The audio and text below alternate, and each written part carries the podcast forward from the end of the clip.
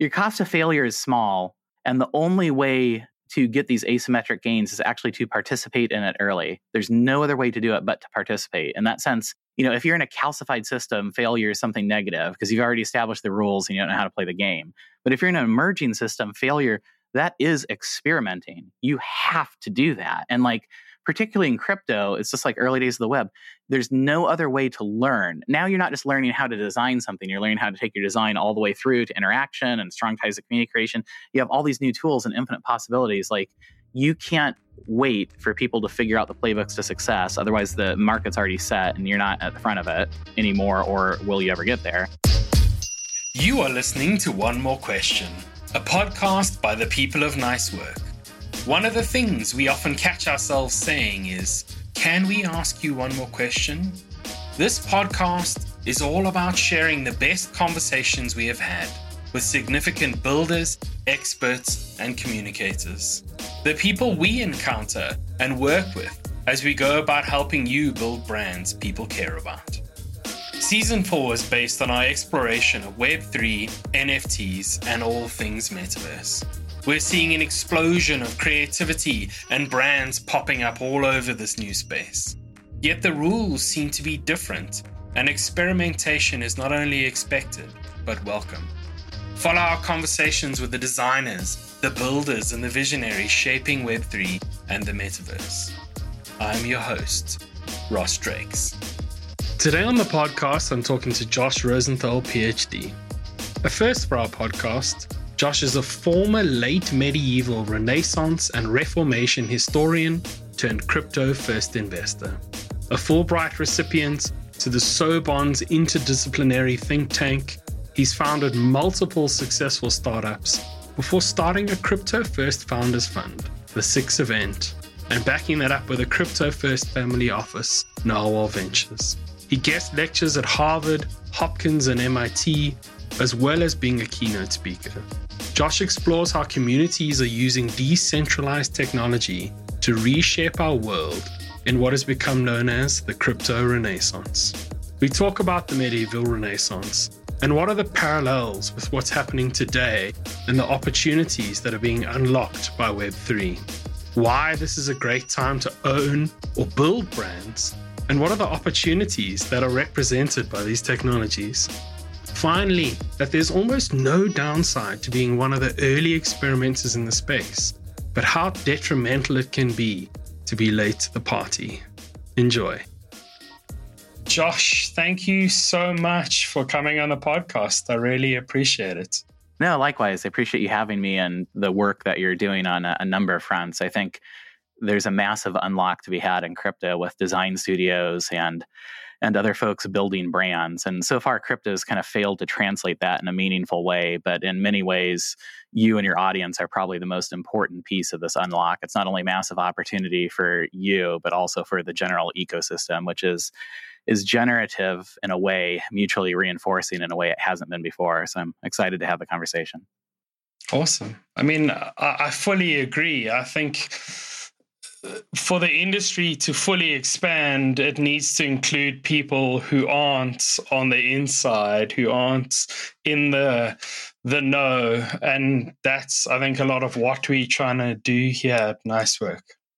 No, definitely. There's a uh, these historical movements or transformations. They they tend to follow a, a, path. It's not determinative, but it tends to follow along certain lines. And it starts out with people that are interested in the the technology and then it moves along these different buckets until you get to people who are just interested in the features and the benefits. And so part of the job now is just translating this um, and this is very much a, a, a historical phenomenon that we're just in the very early stages of. So this is exactly the right moment to have this conversation.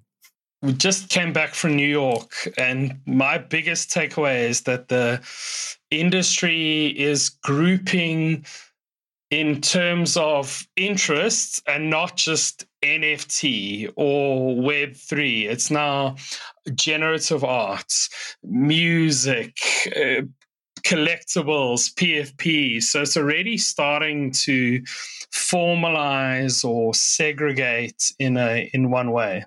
No, definitely. And there's uh there's if if this renaissance follows the past um you'll see this breakout and kind of balkanize by different interests where the technology is just a means to the end and so then that revolves around interests and and one of the other pieces that isn't often talked about but is probably more transformative is around the ownership of those interests where you actually create a generative model in a way that we haven't seen before and so that's one of the that's a little bit further out, but it'll start with tech and then move into interest and then crypto as a business model, which empowers like all these esoteric interests outside kind of TAM aggregation all the way along the the long tail. And so that's one of the reasons um, that's one of the reasons why I see it as a as a renaissance, not in terms of just hyperbole, but um, in terms of this epic, you know, historical unlock. And so my background is as a historian, and so PhD in history, Fulbright Sorbonne's Institute for Advanced Study. So really working through manuscripts at the transition from the Middle Ages to the Renaissance, where things were hierarchical, ownership was concentrated, individuals were didn't have access to participate in that ownership fundamentally. And so with the the Renaissance, you know, it kind of gets into what drives history. Um, not means of production or great men of ideas, but really communities using technology to organize around creation and then images and concepts being created through those new technologies um, as a form of social coordination. And so last time we had, you know, an unlock on the financial side, which was fractionalized ownership. It was called double entry bookkeeping, which is really ledger based technology, debit and credit, and that unlocked capital and access and the birth of proto capitalism and all sorts of things. At the same time, we had the advent of mass communication at scale, which was the printing press. And we tend to think about that in terms of, you know, Bibles or, or long form, you know, uh, written text. But most of the things that you saw were images. They were woodcuts or copper etchings. It was the first time you'd seen art at scale, and they had snappy taglines, and those things communicated different views, fundamentally an alternative to a hierarchical permissioned world every phase. And so now where your identity was assigned previously, you actually controlled it and could make choices. And so these things these things created what we call, looking back on it, as a renaissance, a recreation of society from technology to finance to art to identity to ownership at every conceivable level. It wasn't pleasant, it was highly volatile. Um, you know, their world was literally ending as it was being recreated. And so when I look at crypto and got into it, I said, wow, this looks like uh, even the source code looks very close to what I'd seen before. Um, and then after as a historian, I did a couple startups in Web 2, writing the algorithms and sold one to an MIT startup and another um, around AI and natural language processing. So I had written some of those Web 2 algorithms. And when I looked at crypto, I said, wow, this actually gives you visibility into what's going on. And fundamentally, it puts the locus of control and value creation in this generative context instead of zero sum where everything gets crammed up into you know tam and fang people can take pieces out and actually create value from just this community coordination and that was that was that was really radical to see that. And just like at the last renaissance where that art was more than just art it was actually you can call it like semiotic construction where it was brand and identity and symbols of communal connection. Um, i see the same thing happening now just using again like last time the technology is the mechanism to do that. And so as a historian, when I look back, I say, hey, this has every hallmark of what happened at this last epic transformation, where we unwound, you know, this kind of value um, and communication control and redistributed it to communities bubbling up around different interests. And then, like we were chatting about, the next phase is around actually creating, you know, business models and generative economics around that. So I think we're we're just at the beginning. It sounds like hyperbole, but the, the historical rhymes are are really tight, all the way down to the details of the analogies.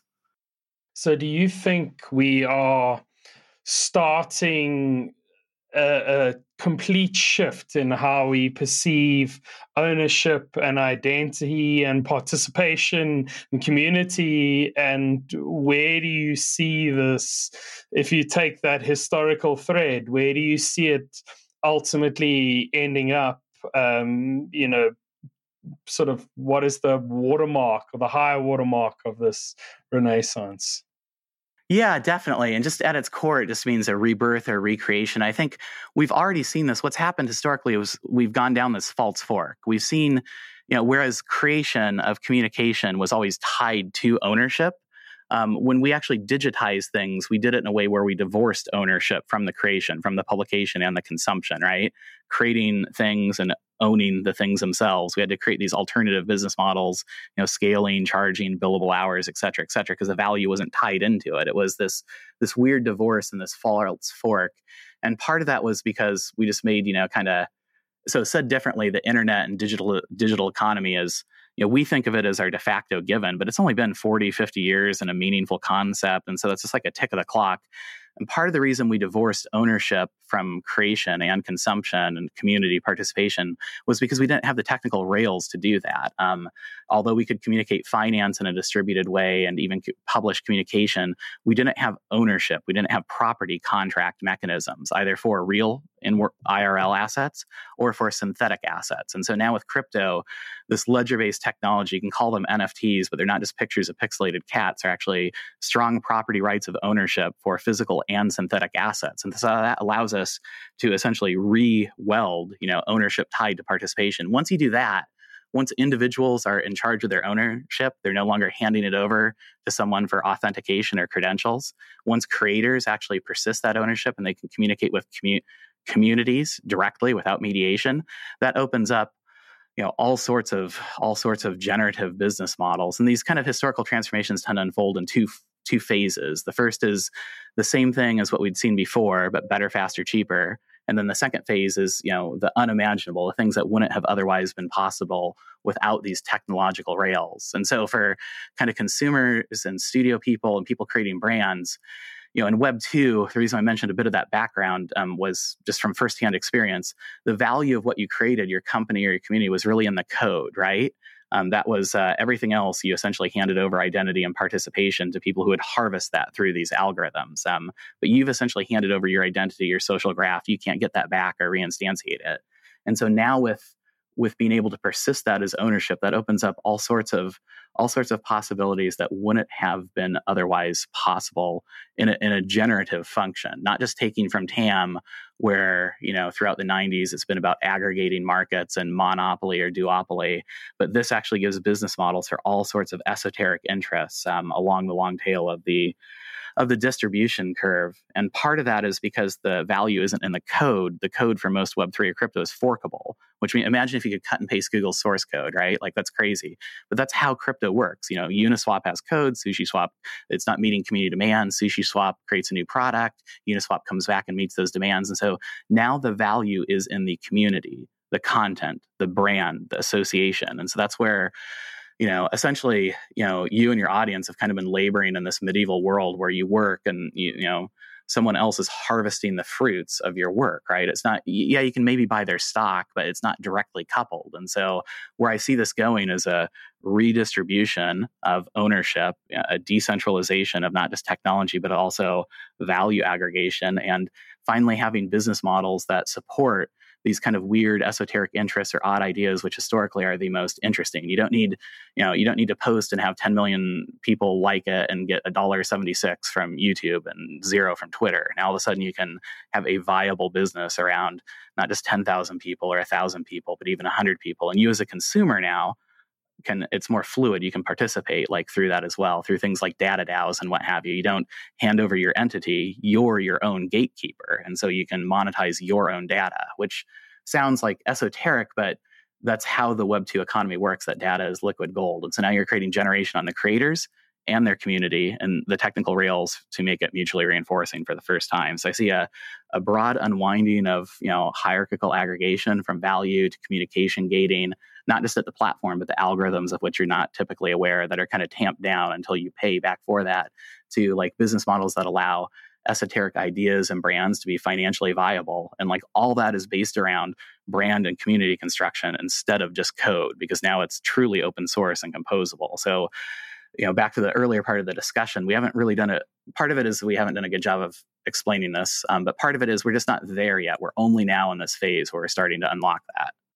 I like in there that companies and brands and creators, it's now more important to have a strong identity and an idea and who you are because like you say your your your audience could be five people that could be enough to support you.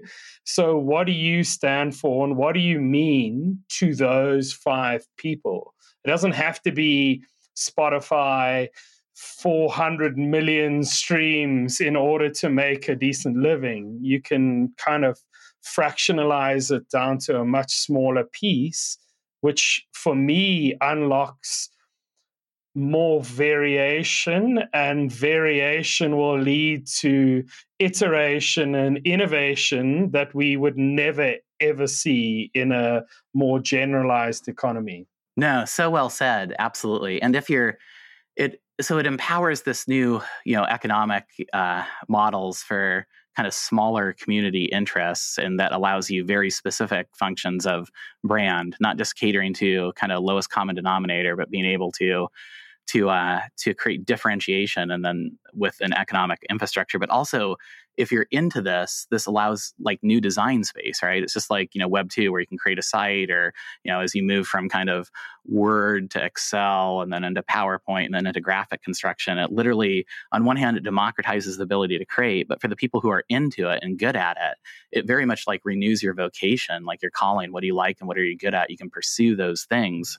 Um, throughout like a new design space. And what I mean by that is is previously you have a model where you basically create something and then someone else is in the middle monetizing it for you and they give you a fraction of that, right? And so that that creates this very static idea where you're trying to create communities by influence and influence them to take a side or an orthogonal action, right? I put out some content. I don't really monetize that. I have to monetize it through billable hours or through a newsletter or through a gate. So then I try to go through the sales funnel and X percent see it, X percent take action one, Y percent take action two, and it all f- flows out. So someone else is harvesting the fruits, but also my design kind of, it's not fun, right? I'm trying to influence people to do things through these secondary means and proxies. And these tools literally allow you to not only have direct economic, you know, access to your community in a generative way, but to design around direct actions. You can actually program those things. That's what we mean by smart contracts. So the toolkit is, I mean, if you suspend disbelief and really fun-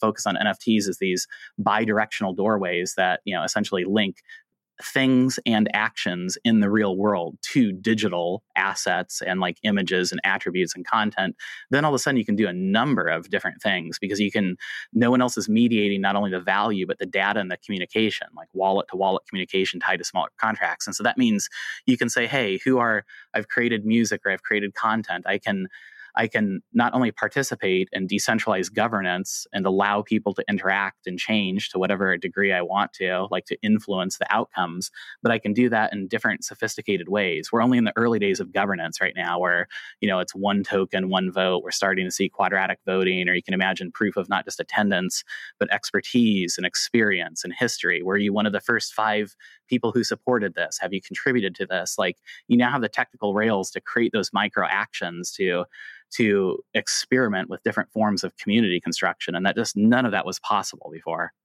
I also think in the beginning of all of these things, people mimic what happened before. It's the natural uh, way. You're like, okay, well, let's just do a music album, but on the blockchain. But you take that five generations forward, and there's going to be things that none of us ever even thought were possible um, and yet people are going to push into those spaces and innovate into those spaces and then it'll become normal. And we'll all be like oh this is how it always was but it wasn't necessarily. No i mean if you can imagine um, i mean if you can imagine so that stuff is actually happening right now. Right now it's early so our ui and ux isn't great. It's kind of difficult just like it was in the early days of you know the web but those things are being built and actually exist in little pieces today. And that from like a design perspective if you want to build a brand and create ties of community you don't have to influence and do it by proxy. You now have a toolkit depending upon how deep you want to go into it. And more and more of this is being available as you know even no coding right? You can have different you know there's a great deal of like no coding coming up so you don't have to like actually code something. You can hit olaplex and just publish instantly or or things along those lines. And so, like, that literally allows you to create these strong ties of community directly, individual to individual, creator to participant. And what happened at the Renaissance was the the distinction between creator and patron it became more fluid, right? There are all these different permutations. Am I a distributor? Am I a disseminator? Do I have on-chain provenance? Did I actually co-create? Did I put a mark in it? And so now you can sort of see things like this. Previously, we did this in this false fork where you create content or an album, someone would remix it, put it up on SoundCloud, then it'd get taken down, or they'd you know do fan fiction. It's on some esoteric site that nobody's ever seen. But now, if you are, choose to engage with that in your brand and community construction, you can actually bring them into the creative process through these, you know, economic and like social coordination ties through a DAO or various models through tokens. And if you choose to, you can actually not only create strong ties of community with ownership, but also like shift the locus of creation into a much more of a conversation or a dialogue instead of just top down. And for consumers who are interested in your brand, if you love something so much and you're you're doing Harry Potter fiction or what have you, like the next studio may be, you know, not just Hollywood gatekeeping, but maybe shared ownership through that community construction. And so then how you build those ties like at its core if you want to build a community through social coordination the tools historically have always been you know can you communicate value? Previously had to go through rails and had a mediator and can you communicate ideas? And like now that we have those two things tied to ownership yeah if i'm an artist I can see everyone who's listening to my album, right? I can't do that on Spotify. I can talk to those people. I get one conversation per year on Spotify, blinded, right? I can see where they are. Oh, they're in Johannesburg. I didn't know that. Maybe I do a concert there, or what have you. I can say, hey, if I fractionalize ownership and just give it away, even I can say, let me find the people who have participated in this community from day one, right? I have proof of like history around that. Or if someone's doing a really interesting remix, I can actually put that into the new album or put that into my studio and like monetize that. So now creation becomes very much a dialogue from top down and bottom up. And like as a community, eh, you know, building a brand, you, you not only have a, you know one access now you have two. Like what are your values and and how do you choose to participate in the community around that? It's a it's really interesting design space. And to your core point yeah first phase we're just going to see the same thing right? It's like the classic you know bill gates and david letterman what can i do on the internet? I can already listen to the radio. I can already watch a show. And then in the second unfold you start to see these things. And designers brand builders community constructors like you folks are at the heart of that space for the next unlock and that's exciting to hear from from an outside source. So we're on the right path. no, it's unfortunate. It's like you say crypto, and everybody's like, okay, spot trading and coins. Like these transformative revolutions, they always start with finance because that's where the value is. Then you move into art and identity because you're establishing values and coordination, and that kind of balkanizes. Then you harden that through like mechanisms for work from corporations to DAOs, and then there's education and propagation, and then finally it's it's as a business model that empowers anything in real world or synthetic through this generative function. And and to your overarching point, then you don't even call it crypto; it just becomes how you do things, right? Just like there aren't internet companies anymore, internet funds. It just doesn't exist. This is how the world works. So I think you're absolutely on the right path. And like honestly, like really thinking through if you had infinite capabilities and you could incentivize direct actions and build these strong ties and it was all visible like how would you create a brand? How would you create a, a community? It's it's very interesting. Now you can not only do values but like the mechanisms of the dialogue back and forth is like super fascinating. And product design what does that look like when you're getting immediate direct participation feedback uh, commentary fractionalized ownership creativity from multiple sources i think it it becomes uh, almost difficult to understand and i think uh, coming back to my point of knowing who you are as a company, as a brand, as a product. I think this becomes even more important when you open access and allow anyone to participate. You need a filter, something to pull you back so that it doesn't just get pulled anywhere that the community decides it needs to to go.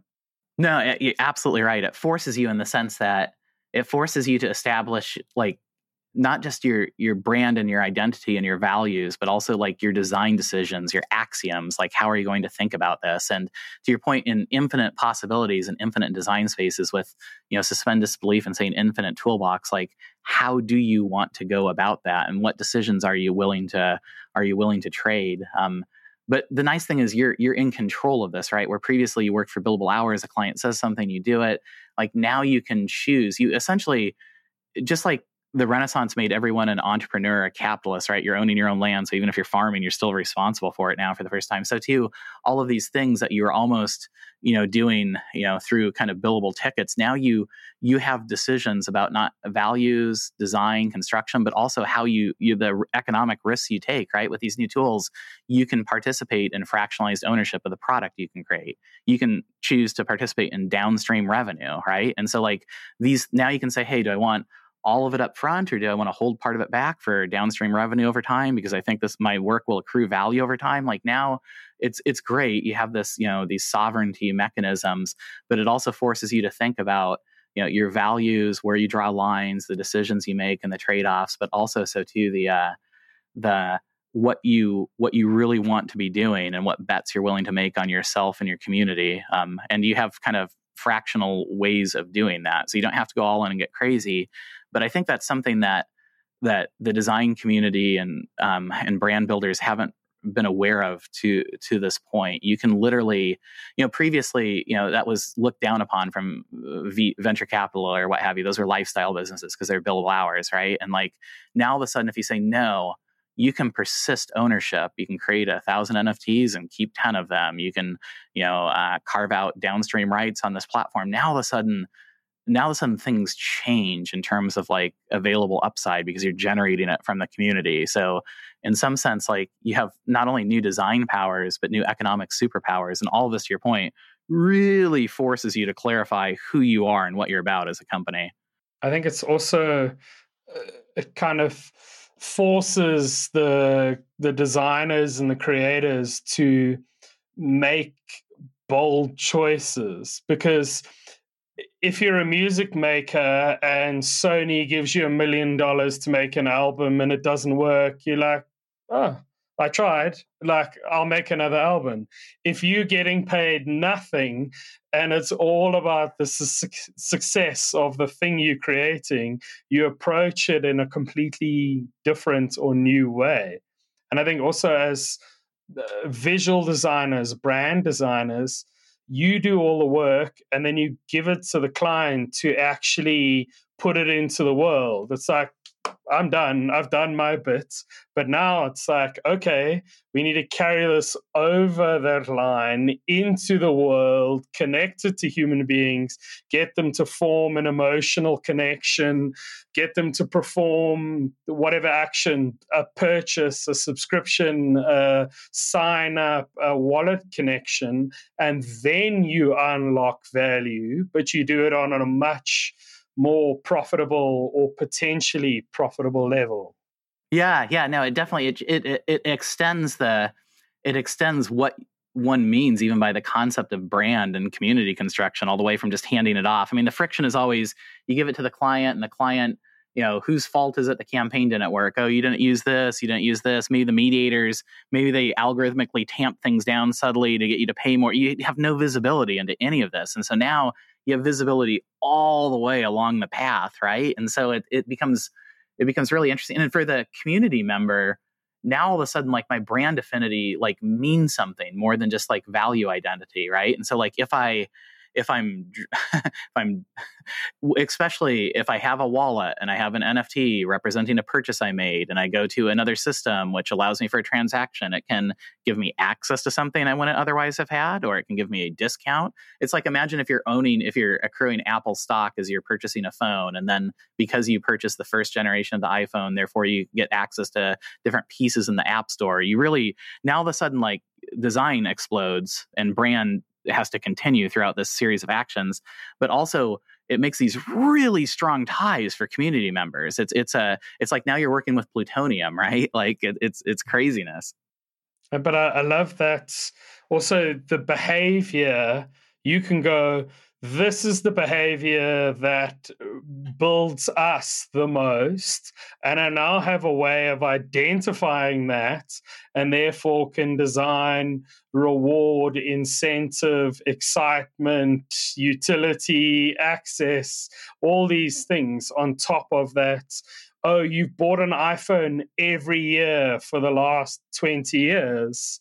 You know, here's a special color that only you can get nobody else can or here is uh, access to come to our design lab and feedback on the product before it it gets to the market and you're not just a random human you're someone who's been through 20 product cycles and have a deep understanding of what we're doing no, it, it gives you just greater specificity to try to do product design, right? In one sense, it gives you immediate market feedback. Like I was saying on some of those those systems, you know, the community demands something on Uniswap. Uniswap doesn't like it. SushiSwap forks it. Everybody migrates over there.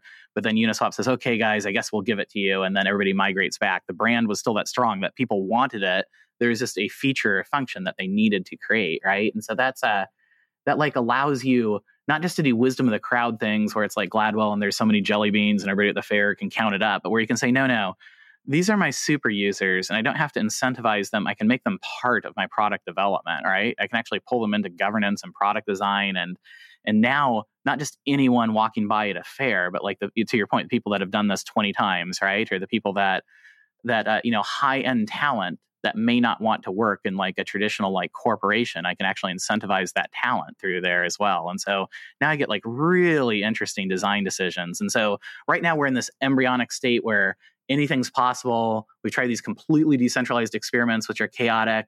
We know that top down tends to have better ui ux until it gets too big and it's like ossifies. And so you're starting to see these bottom up top down like taxonomy folksonomy ontology tied together with things like there's different studio projects like StoryDAO is a great example where they say we can't just do fan fiction. It needs an architect to basically build the skeleton of this someone you know high end that would have come out of this. But instead of asking for you know a content curator or catching a showrunner on a good day you can actually do the creation and fill in the bones on this. And so you're seeing different models of creation that weren't possible before. Instead of just feedback group or bottom up chaos or us telling you what you want to get, um, it opens up new ways of creating products and new ways of building brands with these like strong identity ties for the consumers themselves and like redistributing that. Like it gets also for clients and companies who are thinking, how best is it to do product development? Like actually having not just a feed like why would i trust a feedback group right? Like it,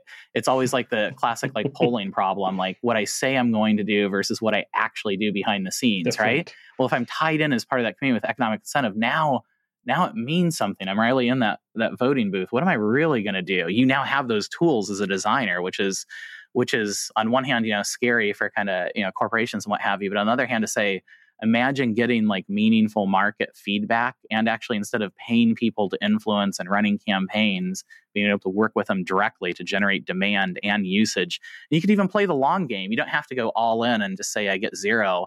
You can fractionalize this and say this is what i le- need and what i want to do to pay expenses. I'm carving back part of this to kind of play a long game. I could even set up these design bombs, if you will, to say after so many years, these things unlock and do it conditionally, where only when I reach these levels do the community does this. You you can do some really interesting coordination games in that as well.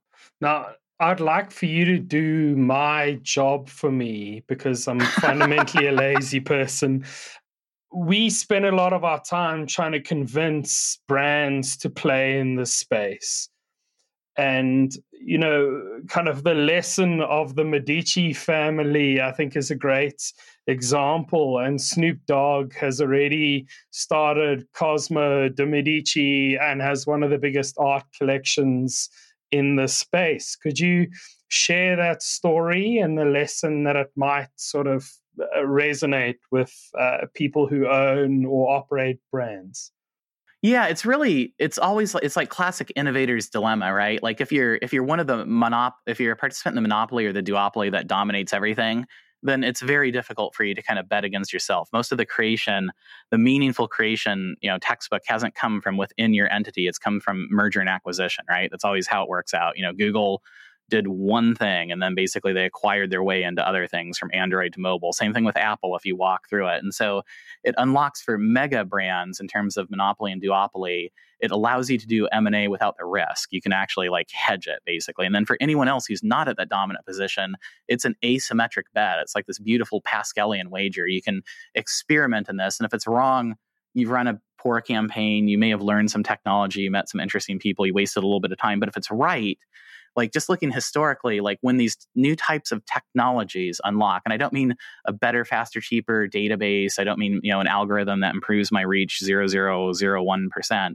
it, it like a new way to communicate value and to create construction between my participants and my community and myself it, it is asymmetric returns, right? Like historically, the Medici were nobodies. They're out in the middle of nowhere. It came out of a south of France. There's a clerk in Nîmes that was playing around, and within one generation, they we say, oh, the Medici now. Within one generation, they took the papal seat and the throne of France, right? It's just so asymmetric. If you're an early adopter of that before anyone else, and it's not too early. You read these notices. This brand's doing this, and this brand's doing that. It's like we're so small and so early. You have you now is the the time to to do that and to establish. Um, and so, for, if you're a brand, it really allows you to say, what if I didn't have to use all these proxies, right? Like, what if I didn't have to go through advertising campaigns and use analytics and argue with my analysts and the salespeople and blah, blah, blah? What if instead of trying to influence people, I could actually directly interact with them and incentivize them not only to help me create products but to help generate this idea of generative creation it's like we say it but we don't really think about it right? In like the medieval world it was zero sum. It was literally i in order for me to get something i have to take from somebody else right? And in some sense that's a bit of the unwinding of web 2 you'll see facebook and google and roll along just like you know IBM and does today and these legacy things. But like if you want the next massive unlock of you know creation like Web two is FAANG today that that dominates. Essentially, FAANG is the like Nasdaq index, right? It's ridiculous, and so that was unlocked through early adoption and participants in that. And that's a that was with a false fork. That was just with publication where brands weren't able to establish these strong ties of community. Imagine that at a magnitude of order larger, and like the way it works, just like you as a studio are an investor in yourself, you as a brand are now an investor. You're now a VC in technology, whether you like it or not. Like if you're not participating, someone else is arbitraging on that on your behalf, and you're you're done. Like if you look at the analytics from like amount of companies and turnover, average company lifespan 80 years, 20 years, five years, two years now. And so the way to avoid that is actually economic generation through these asymmetric bets. And so you kind of can't afford not to participate in that. Um, and just if nothing else, if you don't believe any of it, just like suspend your disbelief and imagine if you actually can create strong ties of community through direct actions and can get rid of all this mediation, which is all your OPEX, right? Like, what does that do to your EBITDA? It, it radically transforms it if you have to explain it to a CFO. Is that helpful? Is that what you're after? That's totally what I'm after. I mean, I think it's also the cost of failure right now is marginal.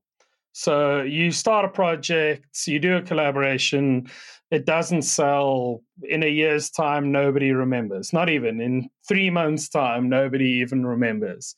But the potential gain is just exponential compared to what could have happened. I mean, Yuga Labs didn't exist what eh, 14 months ago 15 months ago it's now a multi-billion dollar company and they came up with a not groundbreaking idea. They just did it early and they were in the right place at the right time and they followed it on with multiple successful iterations on top of what was ostensibly luck and and I think that's the opportunity that sits in front of all the companies that are not participating right now. No, absolutely. It's a uh, your cost of failure is small, and the only way to get these asymmetric gains is actually to participate in it early. There's no other way to do it but to participate. In that sense, you know, if you're in a calcified system, failure is something negative because you've already established the rules and you don't know how to play the game. But if you're in an emerging system, failure that is experimenting. You have to do that. And like, particularly in crypto, it's just like early days of the web. There's no other way to learn. Now you're not just learning how to design something, you're learning how to take your design all the way through to interaction and strong ties of community creation. You have all these new tools and infinite possibilities. Like, you can't wait for people to figure out the playbooks to success. Otherwise, the market's already set and you're not at the front of it um, anymore, or will you ever get there? And also, the only way you do that is by learning it, by figuring out these unintended consequences. It's a it's a different mindset where you're experimenting, and these failures are necessary. And yeah, there's public piling on, but to your point, people have short memories because you're experimenting in this. You're experimenting in this together. There's no other way to learn it but to get through it. And I would say also to them, this is So we run a couple funds, and fund of funds have pretty good visibility into the crypto space with like very, very well known names from trad Silicon Valley to kind of leading edge folks. And I will tell you, there is a massive con- bottleneck on people in the space who can design. And so people who are familiar with like Web3 and shops and being able to do this, you're starting to get a lot of cruft out there. But the power of having done this already yourself, even as a shop, much less as a brand, is exponential. It's like every second today is worth, you know, 10,000 seconds, you know, tomorrow, basically, uh, same as every dollar today. And so if you actually have a relationship with someone who knows how to do this, you're used to the old Web 2 world where that's a commodity and everyone can do it and that's available to you at any time. That isn't the case today. So if you have someone who knows what you're doing, you should probably work with them almost, if you're a CFO, consider it a call option on that expertise, right? You do it, it fails, you learn, that's great. Maybe it works, you go asymmetric, but you have locked up that that expertise as uh, almost with a with a retainer, and that that's not to be underestimated. It's like having a, a an in the Web two world, it's like having a LAMP stack engineer in the early days, right? It's like what's that worth to you versus someone playing around with COBOL and like the great constraint. You're not used to that because you're used to thinking of like technology as the value creator, but it's actually brands and studios and agencies that can create community through the technology is where the value is accruing today. And so that actually becomes the locus that you want to lock up and participate. So that'd be the other way I'd I'd try to explain it to them. I don't know if that jives with your experience, but that's at least what we're seeing in the market on the investment side. Yeah, so we've worked on five projects now. Like two of them were complete failures, but I've been doing this now for 25 years.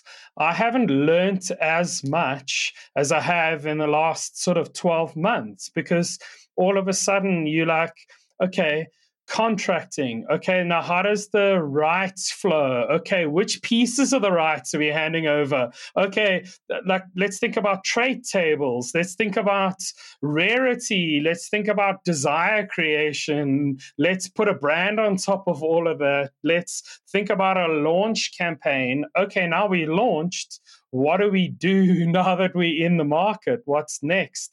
There's just so many places that you need to be uh, and every project is like doing an MBA. You you sort of learn infinite amounts in a short period. No, it's crazy. And also, if the brands have access to you, like doing five cycles of something in crypto, I can't.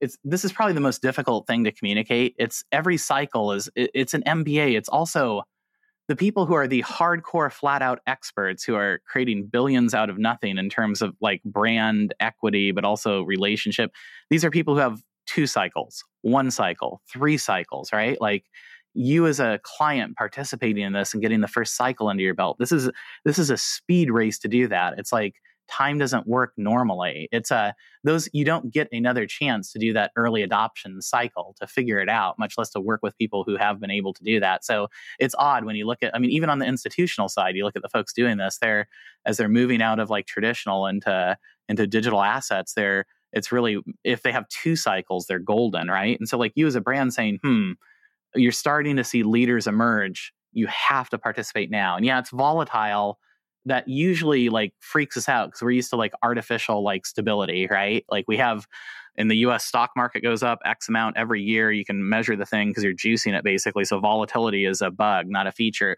When there's something new and it's open where you get these asymmetric gains in terms of your your brand and your audience and participation just owning the space like the Medici for the next 500 years, you the volatility is is a feature, not a bug. It's a mark that something substantial and transformative is happening. It, when things like this fail, they fail through stasis and ossification. Volatility is usually a measure of something fundamentally transformative is happening, and you want to participate in this after the first cycle or two when there's enough like core infrastructure where it's real. But the UI UX still isn't great, so it provides a moat, and you go through a value dip. Like that is that is the mark when you want to start your engines, right? Like you can either beat a market with your brand, not just with investing by being like by being way ahead of everybody or betting against it. And like this is like such so such small chips to put in the table like in terms of a historic opportunity. It's just it's crazy. This will be one of the things you look back on and say, "Oh man, uh, everybody says I could have bought Apple for you know a dollar a share. Yeah, you could have. You could also buy yourself for a dollar a share right now by participating in this. Are you willing to make that trade? I love that. I'm going to buy myself for a dollar a share. So, so I mean, just closing this whole conversation out, you you're in a very interesting space. You've sort of come from a history background. You've played successfully in Web 2. You now uh, participate personally as a family office and as a fund in all things kind of Web 3. What excites you personally the most about playing in this space and all of the risks, rewards, and and all things in between? Yeah, I mean, in some sense, there's like a base answer where it's like I don't have to go through all these proxies of mediation. If I have a brand and if I want to create a community, have people buy a product or participate, I can actually do that directly now with this new toolbox, right? Like that's that's unbelievable. It really it's a it's like a meritocracy, right? So it might be scary for some folks, but if you believe in yourself, it's it's complete craziness to be able to do that. And then I can do that through like a by a two way door between the synthetic and the real, right? And so previously, where like gaming or buying a car would be very different assets, we'd be like Victorians sitting in a, mansion, be like, this is my eating parlor and this is my talking part. These are all separate rooms. Now I can provide corridors and passages through those, right? So I buy a new Ford Bronco and I I have the thing in the game, and that gives me both sides of it, right? That are otherwise impossible to get. That that opens up like craziness in terms of space. And so what I think is the real unfolder, what's very exciting to me are those bidirectional doorways where digital brands can uh, can take down market leaders through social coordination like using this incentivized coordination like like uh, proof of physical work and physical actions right? Like there's something called helium that basically is like right now it's just iot but they're launching 5g and it's taken down you know tel- telco verizon at&t globally right? And like forcing them because i can i can coordinate a million people to do something on hardware right? Like that's like craziness. That's a cold start problem on physical infrastructure that was unimaginable so if I'm a brand in the physical space, I might not just think of crypto as like spot trading and pixelated cats, but like how do I coordinate a million people not only to buy hardware but to run it persistently and do different actions? And now I have a community with strong ties. What else do I want to do with those? That's crazy. And then from the the digital side of that to be able to say, hey, what how can I link that to not just digital strategy to do the physical thing, but what if I have generations on both sides, the IRL and the synthetic, and they're mutually reinforcing? That's like where I think we'll see the division of just like when you say Amazon, people think about the store, but the profit comes from AWS. Like I think we'll see the successful emergence of a new class of corporations that are successfully using these things, like first through brand and identity, but then tying it to physical and digital and expanding out either through partnership or joint ventureship or through expansion of products with the communities themselves. I'm not going to think of this is my I'm doing something in the computer world and then I'm like going back and I'm using physical products. Those two things will become one, not through like an embryonic, oh, here's a metaverse, I have my pair of shoes, but literally through like both things I do in the synthetic world and in the real world, having like generative construct through economic ties. And that's like, that's like if you're a brand or a company, I mean, that's just like, that's never been done in the history of the world. Like we did digitalization, which meant now I have digital content. That's where the value accrues. And then I still have to do the stuff in the physical world, but moving atoms is tougher than moving electrons. Like now, if I can do both, like the smart companies, like the world's your oyster. It's craziness. So that's super exciting. Mm. I mean, having just come back from New York, seeing a brand like Doodles put on a physical experience which people queued for like 10 hours to get into, and they're doing it on a level that only Apple and Microsoft and Google have been able to do, and innovating and creating that digital sale leading to physical experience, looping you back into I now have an asset because I was there, because I stood in the line. And what does that do for me in six months' time is mind blowing and very exciting all at the same time. Yeah, and even for your traditional clients, if say you're making an automobile, right? Like that limited edition automobile having the NFT, which does that as well. Like not only for a clique or a class of people doing that, but like that actually gives me like a board it gives me this different asset like not just for experience but it lets me participate in this other thing as well now i can now i can design very different things like i can use the mm. physical purchase for the digital asset as well as the digital asset for the physical purchase in some ways that's that's a bit further out in our mental model, but it'll be a bit of a bigger unlock. Like, why do I want to pay, you know, the extra $10,000 for the premium edition of, you know, the sports car or whatever? Well, it also gives me this thing, which has not just rights and experiences, but that might even be related to a digital community in a different way that is tangentially related to that brand and like tied through like, you know, community and brand, visual art, et cetera, et cetera. That gets then all of a sudden it starts to get crazy in terms of I'm buying a car. What am I, how am I incentivizing people to do that? Well, I run Super Bowl ads or you know soccer or football ads. Like, wait a second, I could actually use that budget to do this thing over here directly. Like it, it opens up like craziness in terms of not just product development but community construction space, mm-hmm. not just for synthetic moving into the real, but for real moving into the synthetic, not in kind of a kludgy way, but in a strong community tied way. I mean, Thank you so much for your succinct summing up of a very complicated and confusing this was fun. Industry. This is so great. It's better than like history of money. There was yeah. dirt and shells and gold. This is what crypto is about. And when, just to sum it up, what you guys are doing is like you're right in the heart of it. It's asymmetric returns, not just in terms of spot trading, but the expertise you build by experimenting right now is like the best possible investment you can make. Well, Josh, thank you so much for your time. I really enjoyed our conversation, and I'm sure the audience will too. Likewise. I'm glad the power stayed on too. That's awesome. we made it. Hard stop. Yeah, we made it. And I mean, with that, thank you for listening, and we'll catch all of you in the next one. Bye bye.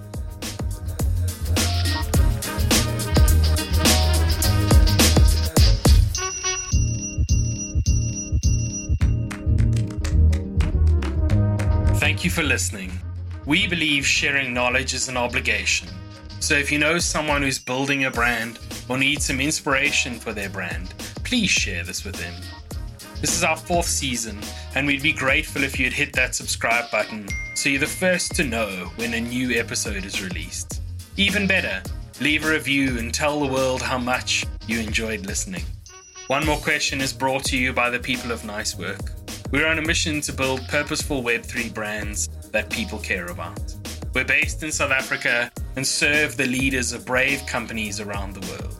If you'd like to know more, work with us, or make a suggestion, please reach out at www.nicework.co.za. Bye bye.